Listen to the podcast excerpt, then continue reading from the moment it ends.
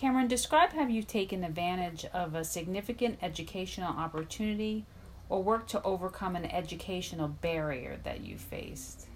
Something that I really appreciate about Marshall is how they offer so many honors classes. I'm in the magnet program, so it is almost like it is expected of us to take honors classes, and I've just tried to upkeep that um, status of taking them.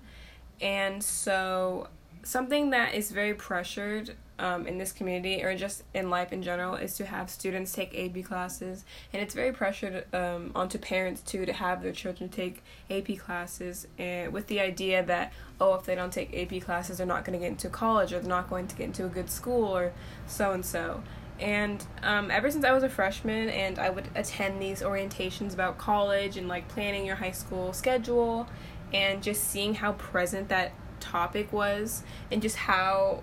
open they were about how AP classes were blatantly um, taught to the test, and how students are just expected to um, not necessarily get a full grasp what the subject is, but more so just understand the things that are going to be said on the test and asked on the test, which to me is not important. You know, a lot of students like to pile their schedule with AP classes that they know they have no interest in. And so I've just decided to take that time and devote it to things that I really like, like sports and just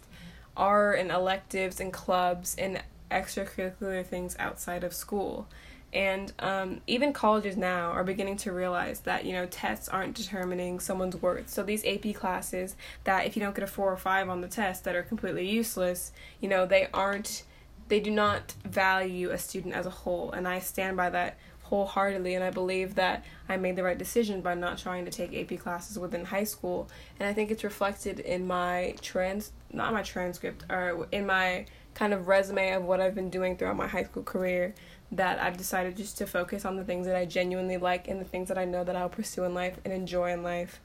And that's very important to me. So you have no regrets taking no AP classes, but taking a lot of other classes like the arts. Yes, I, I don't regret it at all. I've actually been, you know, asked if I'd like to take them and I'd always just say no because, you know, I didn't want to take AP calculus or AP physics, you know, that was just something that I did not see myself doing and would just rather focus on things that I genuinely enjoy and genuinely